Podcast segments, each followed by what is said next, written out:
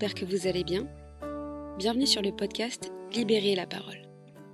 Dans cet épisode, on va parler d'un sujet qui est assez sous-coté selon moi. Vous l'avez lu dans le titre, il s'agit du syndrome du sauveur. Peut-être que ça ne vous parle pas. C'est pourquoi j'ai décidé d'en faire un épisode de podcast. Le syndrome du sauveur, c'est quoi? On a tendance à dire qu'une personne qui a le syndrome du sauveur est une personne serviable, qui ne peut s'empêcher d'aider les gens autour d'elle, dès qu'elle ressent qu'ils sont en difficulté. Ça peut être au niveau financier, au niveau moral, au niveau amoureux, etc. On peut avoir ce syndrome du sauveur dans un couple, où on va se mettre avec une personne qui a un gros passif, qui n'est pas tout à fait guérie, ou une personne qui a de grosses difficultés, qui peuvent être encore inconscientes. C'est quelque chose qui peut être sur du long terme, ou qui peut être ponctuel, comme par exemple lorsqu'on voit quelqu'un dans la rue qui semble perdu, ou lorsqu'un proche nous parle de problèmes d'argent. On va tout de suite vouloir aider la personne en question, même quand la personne n'a rien demandé. C'est quelque chose qui part d'une bonne attention, mais en vérité, ça cache une blessure intérieure plus profonde et dont on n'est pas toujours conscient. On se sent responsable de quelque chose alors qu'en réalité ce n'est pas le cas. Et même lorsqu'on nous demande rien, on se sent redevable, on se sent obligé d'agir. C'est un geste qu'on répète souvent, à tel point qu'il en devient une habitude. Et pourtant, il n'en reste pas moins inconscient. Je tiens à le préciser ici, c'est quelque chose de normal. Il n'y a pas de culpabilité à avoir. C'est un sentiment qui est incontrôlable parfois. C'est lourd à porter. On en souffre de ce comportement, qu'on ne peut s'empêcher d'avoir. Et on en souffre car en pensant aux autres aussi fréquemment, on finit par s'oublier soi-même. On pense d'abord aux besoins de l'autre, avant de penser à ses propres besoins. Et en plus de ça, on s'épuise à forcément aider quelqu'un qui ne veut pas être sauvé. C'est un cercle vicieux qui peut être dévastateur au niveau de la confiance en soi et au niveau de l'estime de soi. La santé mentale en prend forcément un coup. Et puis nos relations sociales en sont également impactées. Si on choisit instinctivement de porter toute son attention sur les autres, ça nous signale qu'il y a quelque chose en nous, chez soi, qui ne va pas, qui demande à avoir plus d'attention. Sauf que de l'attention, il n'y en a pas assez pour soi. Le fait de se focus sur autre chose, ça permet de ne pas voir ce qui nous dérange à l'intérieur de soi. Pour autant, ce n'est pas parce qu'on ne le voit pas qu'on ne le ressent pas. Le fait de fuir ses problèmes en s'occupant des problèmes des autres, c'est exactement ce que cherche à faire une personne qui a le syndrome du sauveur. Et puis parfois ça fait peur de devoir faire une introspection. Ça fait peur de chercher ce qui provoque ce malaise, cet inconfort, qu'on n'ose tout simplement pas le faire. On ne sait pas ce que ça peut éveiller en nous. Alors la fuite semble être une meilleure solution. Attention, il faut bien faire la différence avec quelqu'un d'altruiste, qui vient aider quelqu'un d'autre de manière totalement désintéressée. Là où la personne qui possède le syndrome du sauveur va vouloir anticiper l'aide qu'elle peut apporter à quelqu'un, avant même que cette personne en éprouve le désir ou le besoin. Encore une fois, ça part d'une bonne intention. Et parfois, ça fait plaisir à la personne qui reçoit de l'aide, non désirée. Ça donne un côté rassurant. Mais parfois, c'est l'effet inverse. La personne qui reçoit de l'aide, sans en demander, peut se braquer et ne pas accepter cette aide. Et c'est là où ça peut être blessant, si on est la personne qui donne. De ce fait, la personne qui a le syndrome du sauveur peut se voir déçue de ses réactions, qu'elle n'envisageait pas. Et ça, forcément, elle le vit mal car ça la confronte à ses propres problèmes, à des traumas plus profonds. La personne a du mal à exprimer ce qu'elle ressent. Elle culpabilise, et ça peut parfois mener à de la dépression. D'un point de vue extérieur, lorsqu'on refuse de l'aide, on n'a pas forcément l'impression de décevoir quelqu'un, ni même de blesser la personne. Et c'est là que tout se joue, où des liens se brisent. Et ces liens entre une personne lambda et une personne qui a le syndrome du sauveur sont souvent compliqués. La personne qui a le syndrome du sauveur a besoin constamment de se sentir utile. De ce fait, elle peut vite être prise de dépendance affective. Puisque dès lors qu'elle n'a plus personne à, sauver, alors elle peut être prise de panique. Elle remet sa vie en question. Certains vont même comparer ce manque au fait de perdre le sens de sa vie. C'est une réelle source d'angoisse, et ce n'est pas à prendre à la légère. En n'ayant plus personne à aider, certains vont même jusqu'à avoir cette impression de ne plus savoir qui ils sont. Si c'est quelque chose que vous ressentez actuellement, je vous inviterai fortement à consulter un professionnel de santé, qui pourra vous encadrer, vous aider à guérir de cette blessure au fond de vous. À force de penser qu'on se doit d'aider les autres, eh bien on peut finir par s'identifier comme tel. J'existe pour sauver les autres. C'est un moyen de se définir et de se rassurer sur le fait qu'on n'est pas inutile, qu'on a besoin de notre aide, alors que ce n'est pas forcément le cas. J'ai fait beaucoup de recherches sur le sujet, et les symptômes sont simples. Demandez-vous s'il vous arrive de vouloir aider une personne proche, ou même un ou une inconnue, quitte à prendre du temps sur votre propre temps de travail, votre temps personnel. Est-ce que vous avez cette peur de l'abandon? Est-ce que vous avez la sensation de ne pas être aimé à votre juste valeur? Est-ce que vous vous sentez responsable de la vie des personnes qui vous entourent au quotidien? Ou encore, sentez-vous le besoin d'être indispensable dans la vie d'autrui? Ce sont ce type de questions qui peuvent amener à une certaine prise de conscience. En tout cas, j'espère que ça pourra vous aiguiller sur le chemin à prendre pour aller de l'avant.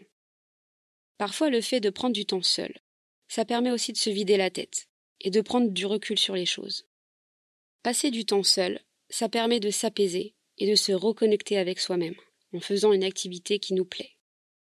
Il est toujours possible de faire une thérapie pour savoir d'où cela provient, mais en tout cas il n'y a pas une explication universelle.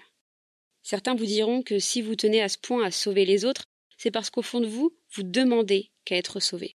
Mais je pense qu'il y a autant d'explications qu'il y a d'individus sur Terre. On a tous une vie, un passé, un quotidien différent. Les choses autour de nous nous affectent pas de la même manière. Donc ça paraît normal et logique qu'il y ait des tas d'explications à ça. C'est pourquoi je vous conseille fortement d'aller en parler à un spécialiste, avant que ça n'ait trop d'emprise sur vous.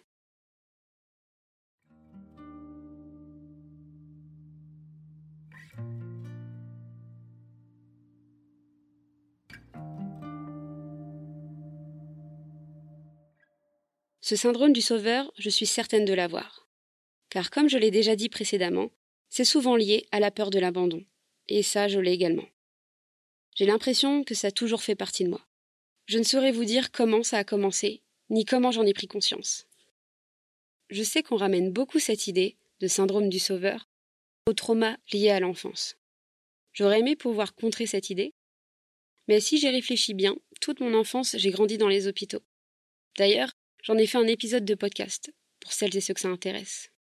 Je raconte des anecdotes et comment ça a changé ma vie. Car forcément, côtoyer régulièrement le corps médical et les patients, qui souffraient tout autant que moi à l'époque, eh bien oui, ça m'a impacté. Évidemment. Ça m'embête de dire ça, mais ma pathologie m'a apporté aussi tout ce côté empathique que je n'aurais peut-être jamais eu si je n'avais pas vécu toutes ces péripéties. Et c'est aussi une fierté.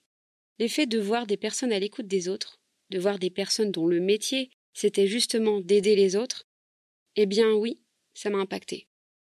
Aujourd'hui, j'ai constamment ce besoin d'aider, dès que je le peux, dès que je vois qu'un proche en a besoin.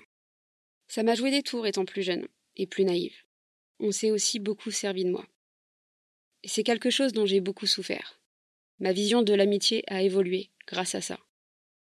Aujourd'hui, même si j'ai ce syndrome du sauveur qui survient parfois, eh bien je m'empêche de vouloir trop le montrer. Je filtre les personnes que je choisis d'aider ou non. Là où avant, j'aidais tout le monde. Et bien entendu, je ne demandais jamais de l'aide. Évidemment, ça n'a pas été simple. J'en ai beaucoup culpabilisé. Et puis, avec ma santé, ça m'est déjà arrivé de vouloir à tout prix aider quelqu'un, mais d'être dans l'incapacité de le faire réellement, parce que ma santé ne me le permettait pas au moment venu. Donc oui, ça m'est arrivé de culpabiliser, du fait de potentiellement décevoir les autres, alors qu'en réalité les autres s'en fichaient un peu. Et puis ils s'en doutaient bien qu'avec ma santé ce n'était pas possible. C'est en parlant, en communiquant avec eux par la suite que j'ai réalisé tout ça. Et ça m'a permis aussi de moins m'en vouloir. Aujourd'hui, je ne culpabilise plus à m'en rendre malheureuse. Je suis plus tranquille. Je me mets moins la pression. Évidemment, je continue d'aider des gens que je ne connais pas, lorsque la cause me tient à cœur. Et puis je ne peux pas renier que je fais aussi ce podcast pour aider les personnes qui m'écoutent. Donc ça serait quand même faux de dire que ce n'est plus le cas. En tout cas, je le ressens différemment. Bon, je sais qu'il y a des points qui restent à travailler. Je sais que dans ma vie de couple, je n'ai jamais cessé de l'être. Quitte à me montrer parfois trop envahissante.